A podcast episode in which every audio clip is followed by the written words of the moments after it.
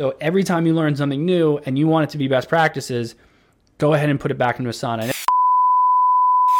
We interrupt this program to bring you this important message.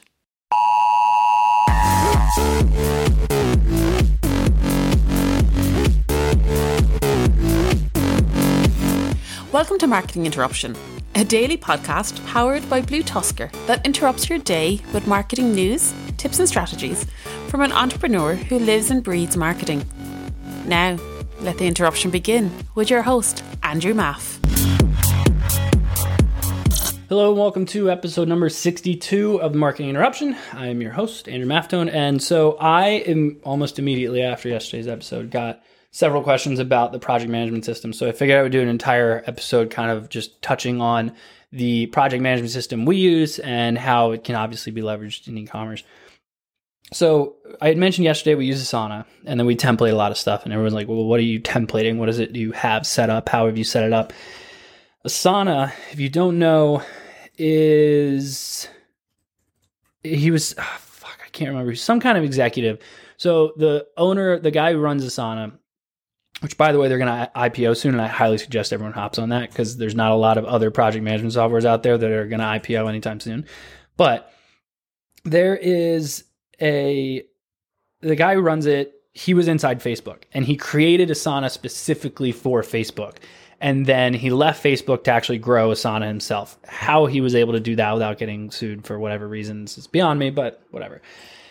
So we have, I think it's like 30 some odd projects where essentially the way that we've set it up, the worst part and the best part about Asana is that it is so customizable that it's garbage in, garbage out. So if someone doesn't use it correctly, it fucks everything up. So you have to have procedures on how to do stuff. So it means you basically have to idiot-proof everything. But what we do is I have a project for every type of strategy for the most part. So we have, if we bring on a new client, I have one for Google Ads, I have one for Bing, I have one for AdRoll, I have Facebook, I have LinkedIn and Twitter and TikTok, and then I have email newsletters, and we have automated emails, and we have web design and web development, Amazon listings, and A+ content, Amazon ads, of course, blogging, content creation, YouTube, admin stuff.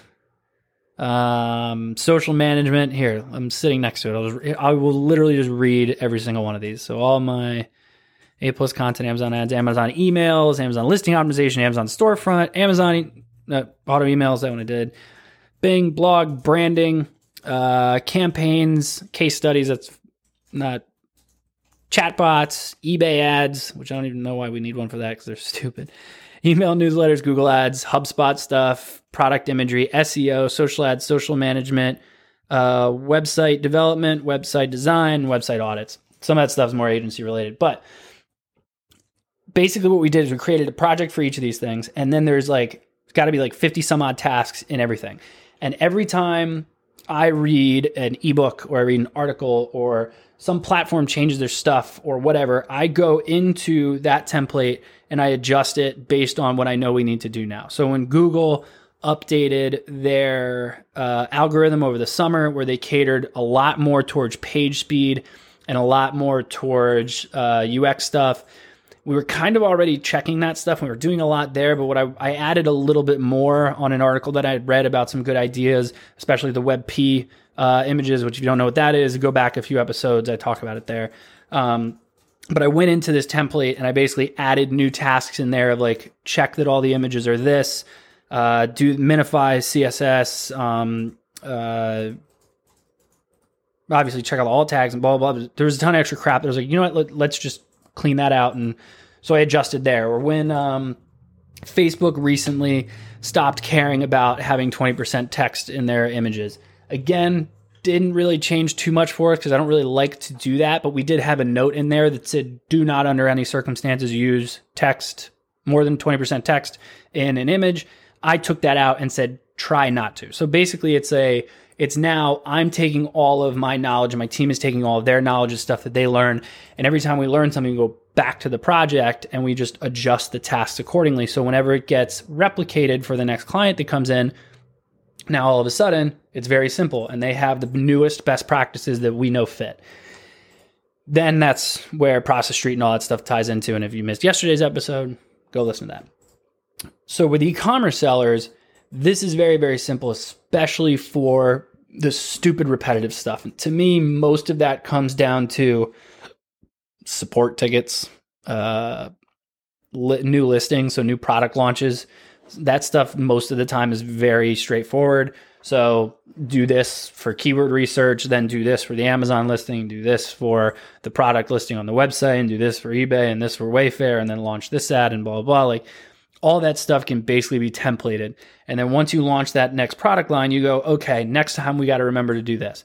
And then after you kind of narrow it down, what we ended up doing is we kind of got it to, most of it was really high level.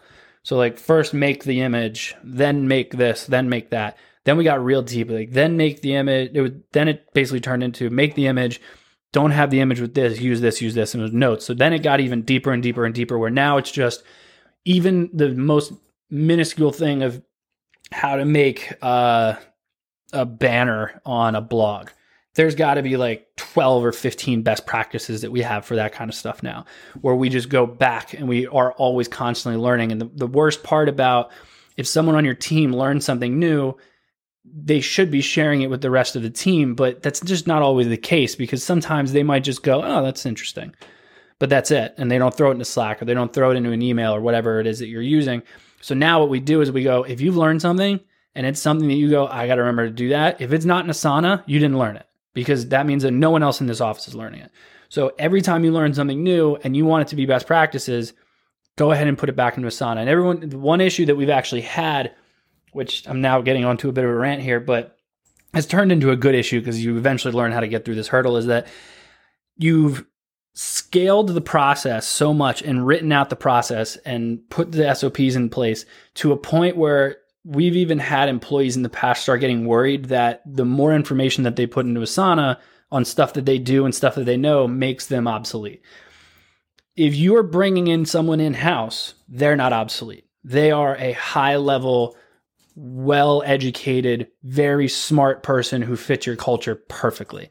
If they can make themselves completely useless and sit in the office, that means that I can have them spending their entire time researching all new things. What's new? What's something else we should be doing? What's something that we're already doing that we should be doing better?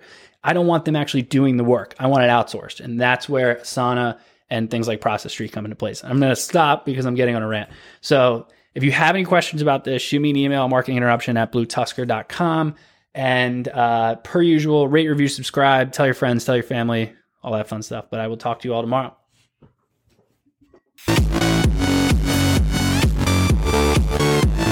Thank you for joining us for today's Marketing Interruption. Make sure to rate, review, and subscribe to the show. And don't forget to email marketinginterruption@bluetuskr.com with any marketing questions you'd like to have answered on the show. And head over to marketinginterruption.bluetuskr.com to catch up on past episodes. Until next time. We now return you to your regularly scheduled programming.